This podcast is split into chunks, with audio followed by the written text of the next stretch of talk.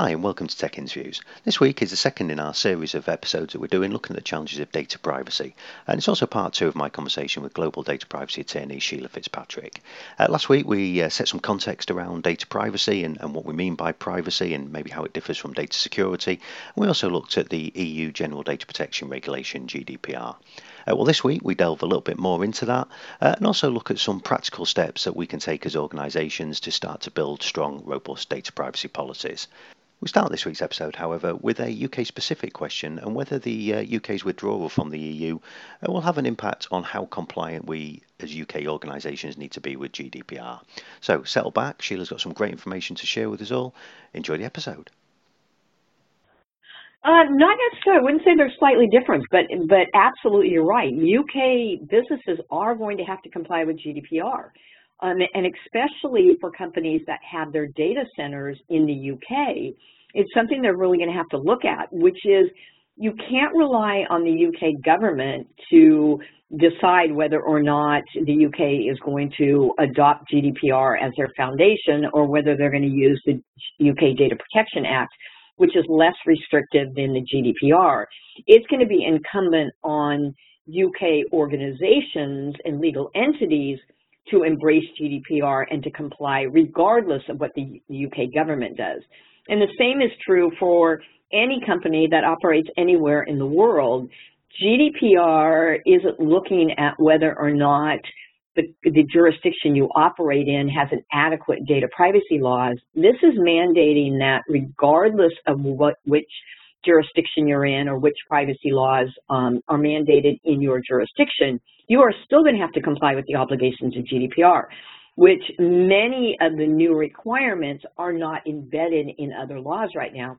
I mean, one of the other areas um, that you have to look at, there's a couple other other things. One is the requirement for data minimization, meaning you should only be collecting the data you absolutely must have in order to manage the business or employment relationship. So instead of taking liberties with the data and saying, oh, you know, it would be great to have all this personal data, we might need it at some point in time, you know, if we do research or if we want to um, do you know, surveys and look at the type of people we want to hire, like doing profiling all of that will not be allowed under GDPR. You're only going to be able to collect the minimum amount of data you need in order to manage that relationship. That's very different from what you see elsewhere. Um, another requirement is privacy by design. So this is going to impact companies that provide technology that allow you to manage and process and, and store personal data. Instead of thinking of privacy as an afterthought, privacy is going to have to be embedded in the design process, very much like security is today, where you know customers would never do business with a company that said, no, we don't have security, that's your problem. But yet they're willing to do business with companies that say, well, privacy is your problem, not ours. That's going to have to change under GDPR. Companies are going to have to look at, all right, what do we absolutely need in order to make this system work? What laws govern the data that we're collecting? How do we ensure that we're meeting our privacy obligations before we build this new solution? And that's going to be tied to conducting what's called the privacy impact assessment. So what is going to be the impact on privacy laws if you roll out this new technology or you roll out this new process or you offer this new service? You're always going to have to keep privacy in the forefront of what you do. It can no longer be an afterthought. What, what, I think you've conveyed really interestingly there. One of the things that actually catches my attention about GDPR is that you know not not only is obviously this is part of going to be regulation, it's going to be part of law that we have to be uh, much more aware of how we deal with EU citizens' private information. Um, but even lots of things you talked about there actually are, if nothing else, some really good practice there, and you know and that's that, that's something that strikes me around GDPR, which, which makes it something worth understanding because some really good data privacy and data security habits and, uh, and, and, processes there that, that we could probably adopt. Um, but one of the things that, um, one of the questions that, that, I do get asked a little bit about this is that are there, we, have talked a lot about how businesses are affected and it's, and it's very wide ranging. It does sound like very much, almost every business is probably going to be affected. But I mean, are there, are there businesses, organizations that aren't going to necessarily be affected by GDPR? You know, that's an interesting question because I can tell you probably 99.9% .9 of businesses are are going to be imp, um, impacted by GDPR. The only businesses or organizations that would not be are organizations that absolutely have no um, visibility into the personal data of EU citizen. So if you're a company that operates strictly within, say, the U.S., and all of your customers or all of your your employees are you know US citizens there's absolutely no relationship whatsoever with Europe those would be the only companies that are not impacted but given the nature of today's world especially the business world everything is global so it's very difficult to say that you don't operate in a world that wouldn't necessarily have access to the personal data of an EU citizen. You may be a U.S. organization, but your employees may not hold U.S. citizenship. And that's going to be something that companies are going to have to look at. And it also becomes a catch-22 because in some cases, you're not allowed to ask the citizenship of your employees or your customers. So you may not even know that you're obligated to comply or that you're violating GDPR because you didn't realize you were holding the personal data of an EU citizen. So that's going to be, become a little complicated. And when I advise customers, you know, I'll say it, it's very important that you take the most um, conservative, aggressive, proactive, global approach to compliance with data privacy laws because then you're insured to comply no matter what. And that's the approach we've always taken at NetApp. We've never taken a U.S.-centric approach ever. We've always taken a very, very global approach, and we've looked at the most restrictive jurisdictions to ensure that regardless of what laws come out, that we are easily able to adapt and comply. And that raises another interesting point, actually, I think, about, um, because I suppose one of the things is that some people may well be listening to this and, and hearing us talk about data privacy, etc., um, but may well be sitting there with, um, and I'm sure none of our listeners would be, but may well be sitting there with the idea that, well, what's the real impact going to be, and is is anybody ever really going to find out? Uh, you know, I mean, is is this going to be something that's going to actually have some teeth? Is this going to be something that's um, that's going to be enforceable? Even, you know, uh, have you got a view on that?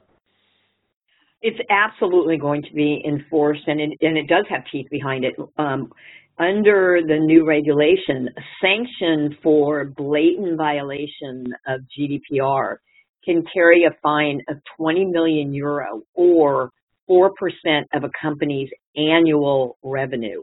That is a substantial fine. I mean, if you think about it, there was a financial institution in the UK that just a few months ago had a major data privacy um, violation and data privacy breach.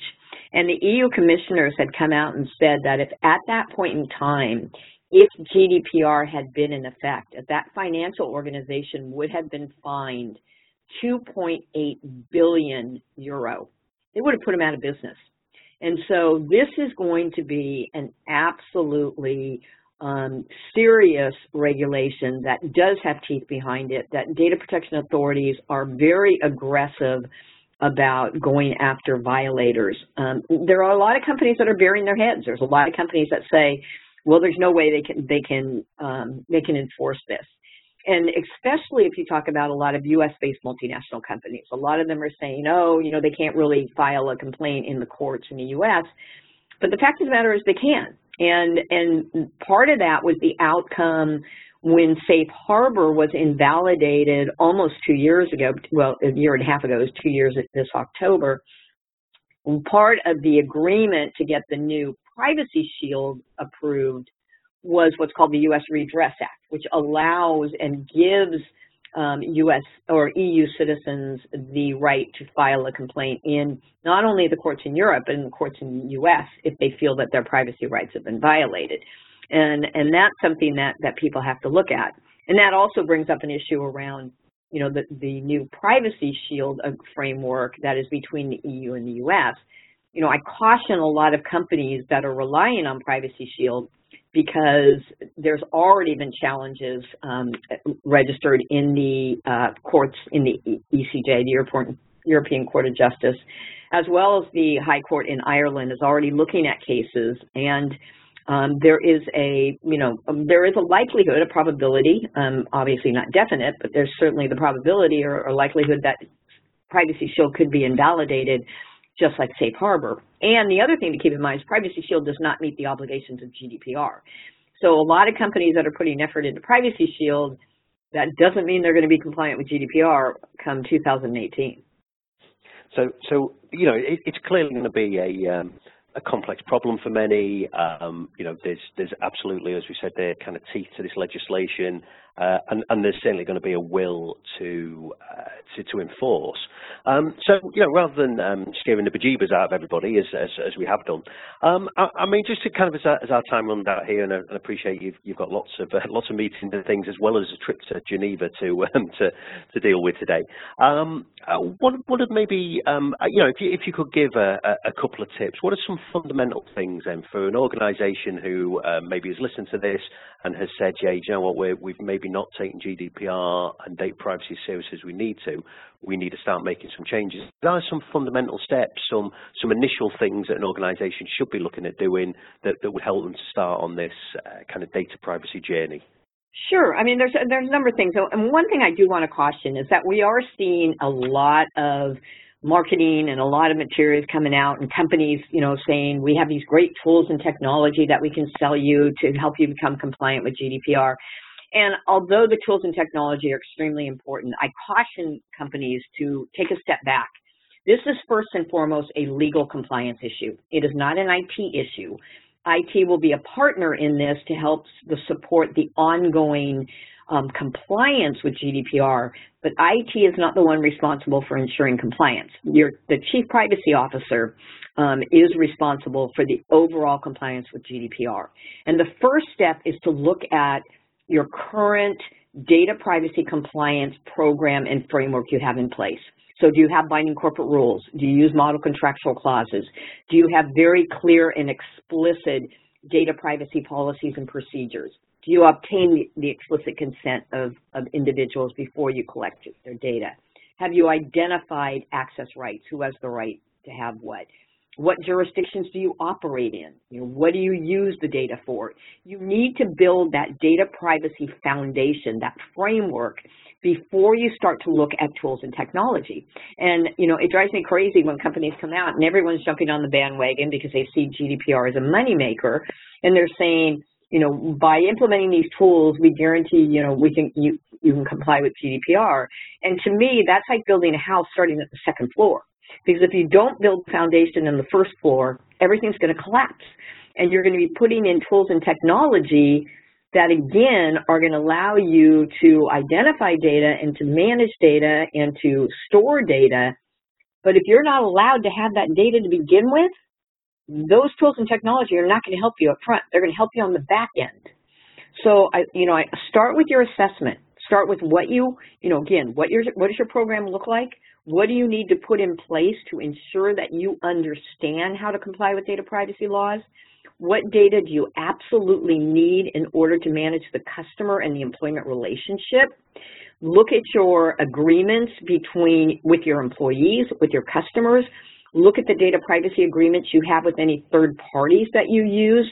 So build that foundation first and then look at tools and technology that will allow you to store data for the period of time you're allowed to store it. Look at your records retention and your management and, and destruction program. You know, do you have a clearly defined policy on how long you maintain data and, and when and how you destroy it when it's time to destroy it? look at being able to classify data so that you clearly understand what is defined as personal data in your environment and what is not personal data. Um, and that, that's, that's a very critical aspect. So if I can point out one thing as I keep saying over and over again, start with the foundation, build the first floor before you start using tools and technology to build the second floor.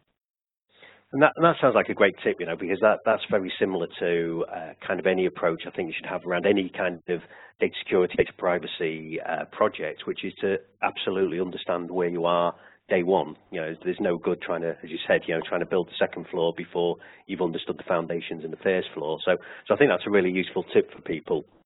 Um, so, uh, you know, I, I, mean, I think you've covered loads of really valuable information there, and I think hopefully people will have will have learned an awful lot here. Um, and, and, certainly, I think there, in, in, summary, some some great tips on the place that the places that you should start as a as an organisation, whether that's as an IT pro advising a business on on tools and techniques that you might be able to use, or whether you're, you know, le legally, uh, but you know, the, the, person legally responsible within that organisation for, for delivering data privacy. But if people want to find out um, maybe some more more background, uh, or maybe want to find out, cause I know you're, you know, you're pretty active on social media and, and uh, you know, certainly point and produce quite a lot of content for people. And where's a good place that people can uh, maybe a good starting place to find out some more information? And of course, if people want to kind of uh, maybe maybe follow uh, some of the stuff that you, you push out there online, uh, what, what's a good way to keep in contact with you as well? Well, uh, happy to. Um, I, as you can tell, I can talk about this at nauseum, and I love talking about it. I love help pe helping people discuss it. Um, you can follow me. I'm on LinkedIn, so Sheila Fitzpatrick. I'm on LinkedIn. I publish a lot of articles on data privacy, data sovereignty, GDPR. Um, I'm also, uh, you can follow me on Twitter at Sheila FitzP. Um, and also you can contact me via email at netapp, sheila.fitzpatrick at netapp.com. Sheila, that's uh, that's fantastic. And um, I I, you know, I said right at the beginning, yeah, the, the people can maybe look at data privacy as a uh, bit of a dry subject, but I think your enthusiasm and, and absolutely your knowledge about it makes it makes it an engaging and interesting topic, um, as well as a very important topic for people. So um, I know you've got a really busy day ahead, so um, really appreciate you uh, early this Monday morning taking the time to chat with me. Um, but yeah, thank, thanks very much for what you've covered, and uh, I, I, hope we'll uh, we'll get a chance to do this again soon, and maybe pick up on people's journeys as, as they start to take data privacy and and how they impact that in their business. So um, so again, thanks for your time, much appreciated. Well, thank you, Paul. I, as you know, I love doing this. Any point in time I can help, um, feel free to reach out to me. I certainly will. Thanks, Sheila. Thank you. I enjoyed that episode, uh, and I think over the couple of shows, Sheila's given a fantastic insight into data privacy and some of the steps that we can take to build robust policy and privacy procedures in our organisations. Uh, so next week, I'm joined by NetConsent's Dom Saunders uh, as we take a look at people uh, and how we can help to educate and inform people in our organisations to turn them into a real strong asset as we take on the challenges of data security and data privacy. So if you want to catch the episode, then why not subscribe? You can find us on iTunes and SoundCloud, uh, and if you want to hear some of the previous episodes, and please take a look on techstringy.com uh, and you can find under the TechStringy interview section all of our back catalogue of episodes. So hopefully you can join us next week and thanks for listening.